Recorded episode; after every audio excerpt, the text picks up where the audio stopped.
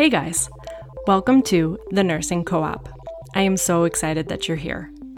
On this podcast, our goal is to build your confidence, expand your knowledge, and create a supportive, cooperative community for nurses, one nurse at a time. My name's Ashley.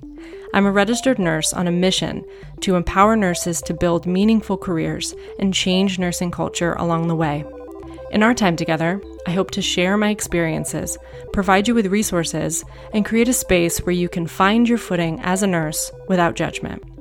We will unravel nursing topics and make connections with amazing guests to give you all of the tools that you need to build an incredible life and career. I believe that it takes a village to build a strong nurse. We are your village. This is the Nursing Co op. Hey guys, welcome back to the Nursing Co op. So, for this week's Wellness Wednesday, we are going to have a really quickie little episode about sleep. Now, this is a humongous topic, like anything else in health, and we have a previous episode where we talked about sleep. But I wanted to give you guys a really quick little tactical episode that you could listen to that will just give you a few little things that you can try that will improve your sleep. I am sure that you've heard some of these tips, and I'm sure you might be doing some of them, but trying to implement more healthy sleep habits go such a long way because sleep is such a vital component of our health.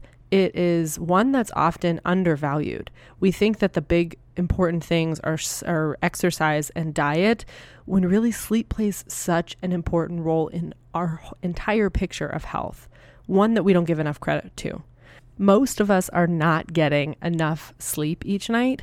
And contrary to popular belief, you can't just like make up your sleep over the weekend. You can't just be sleep deprived all week and then sleep for 12 hours on a Saturday and have it fix everything. The deficits have an impact and they aren't just fixed with one good night of sleep. So I think we all need to start implementing some things that are going to slowly improve our sleep over time, things that are sustainable, things that just help improve that that aspect of our lives. And if you have true insomnia or if you're really really struggling with your ability to sleep, I highly encourage you to see a doctor, see seek help from someone who is a professional just to make sure that something more serious is not going on or if you need other types of support that only a doctor or physician could offer to you. But let's just dive right into these few quick things that I want to remind you guys of. The first one, I'm sure you've heard this, is to stop scrolling at nighttime or daytime, whenever you are going to sleep. If you're a night shift worker, whenever you're about to be going to sleep, make sure that you turn your phone off. And if you can, stop looking at it for 30 minutes to an hour before you're going to be going to sleep. For some of us, that is easier said than done if you are trying to arrange pickup for kids or dropping kids off at school, or if you work on nights and you don't have much time between when you get home and when you want to go to sleep, you may not have the same window. But the idea is to take that piece out of your routine because so many of us sit in bed or spend every waking minute scrolling right until we're trying to go to sleep. And it just wakes up your brain, all of that activity. So it's no wonder that so many of us have a hard time sleeping. What it comes down to is that these types of devices, your phone, an iPad, a television, all of these things emit blue light, which I'm sure you've heard about. But blue light interferes with your circadian rhythms. It has an impact on them. It's not like you need to just cut all these things out throughout your entire lives, but if you're trying to sleep, blue light impacts your circadian rhythm tricks your brain into thinking that it's daytime when it's not and can impact the release of melatonin that your brain naturally would release when it's time to go to sleep. So, by eliminating that blue light when you're about to be going to sleep, if you do that for 30 to 60 minutes, it helps improve your your balance, essentially restore that circadian rhythm and your normal release of melatonin instead of interfering with it. So just try that this week. Try and set some sort of alarm and maybe just start small. Start with you know, 10 minutes before bed, have an alarm set on your phone that just tells you, okay, now it's time to turn your phone off. Or try, if you can, if this is possible for you, have your phone in a different room when you're going to bed and try replacing that with a book or something else that can help you fall asleep instead. Next thing is to decrease the temperature of the room that you're trying to sleep in if it's possible. This can be extra challenging, especially in places like Arizona where it's freaking hot in the summertime. But there are a couple tools that you can use. But research has shown us that a cooler sleep temperature really helps improve the quality of sleep. It helps to decrease the number of times that you wake up throughout the night, and it just helps you maintain your body temperature throughout the evening so that you are not waking up hot and then getting cold all, through all of that cycle. And this doesn't have to be complicated. This can be adding a fan to your room if that's helpful, just pointing it at you and having that in your room, having it be cooling down that temperature. You could, if you are already running your air conditioning, a lot of people can tolerate a, higher temp throughout the day when they are not sleeping, whenever that is for you, day or night. Many people can tolerate a higher temperature throughout the day because we're awake and we're moving around, but it can help to just change that temperature when it is time to go to sleep to be a little bit cooler to help you sleep throughout the night. The other thing, and I've talked about this a million times before, that I really love is the Ooler device by Chili Sleep. So it's a device that it's like a pad that goes over your mattress and it circulates water through that pad essentially that regulates your body temperature. So if you are getting really cold, it will heat the water to maintain the temperature that you set it to. If you are getting really hot, it cools the water to take that temperature down. I swear by this thing. I don't use it all year round now just because sometimes I actually get too cold. But during the summer, especially, this thing is a game changer. It keeps me cool throughout the night so that I'm not kicking my blankets off all night and then getting sweaty and then getting cold and that awful cycle that really had interfered with my sleep for a long time. This thing helps so much. And the cool part is you can set routines so that for me, I, I keep it cold throughout the evening. And then when I'm trying to wake up, it has a heating cycle. And that actually helps us naturally wake up because we're used to the sun being out and that tells our brain it's time to wake up. So it's warmer. So pretty cool features, but that's just one tool you could use. But you can easily just tweak your air conditioning setting or use a fan or some sort of cooling blanket. Those sorts of things can be really helpful to decrease your body temperature in the evening.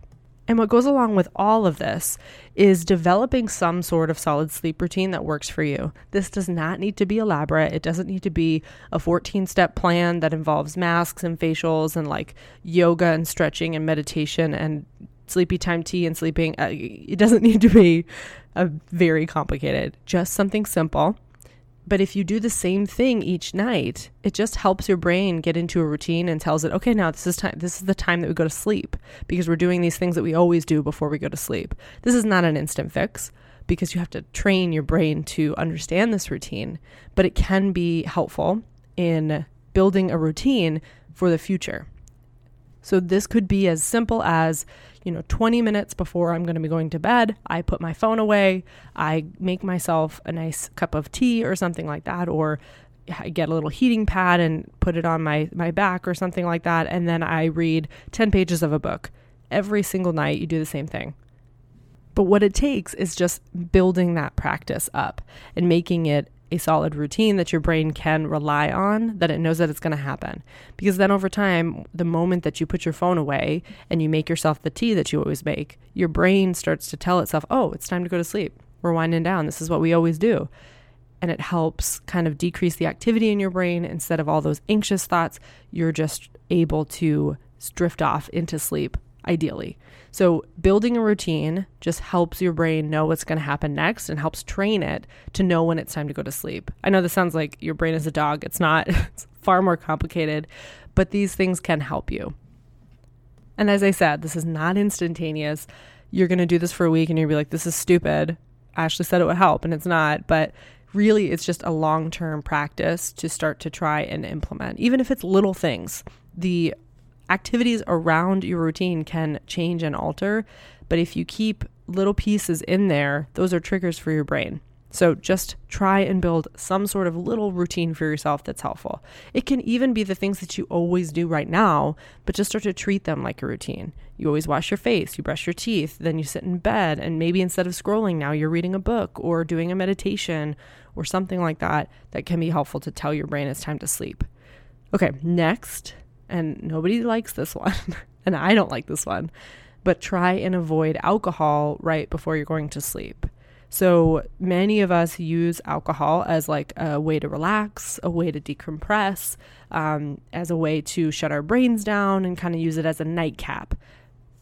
But here's the deal while that alcohol may help you feel more relaxed and it may even help you fall asleep, it interferes with your body's ability to stay asleep. It messes with your circadian rhythms. It messes with the release of chemical messengers in your brain that happen during sleep and makes you more likely to wake up throughout the night. For some people, it also doesn't help them fall asleep.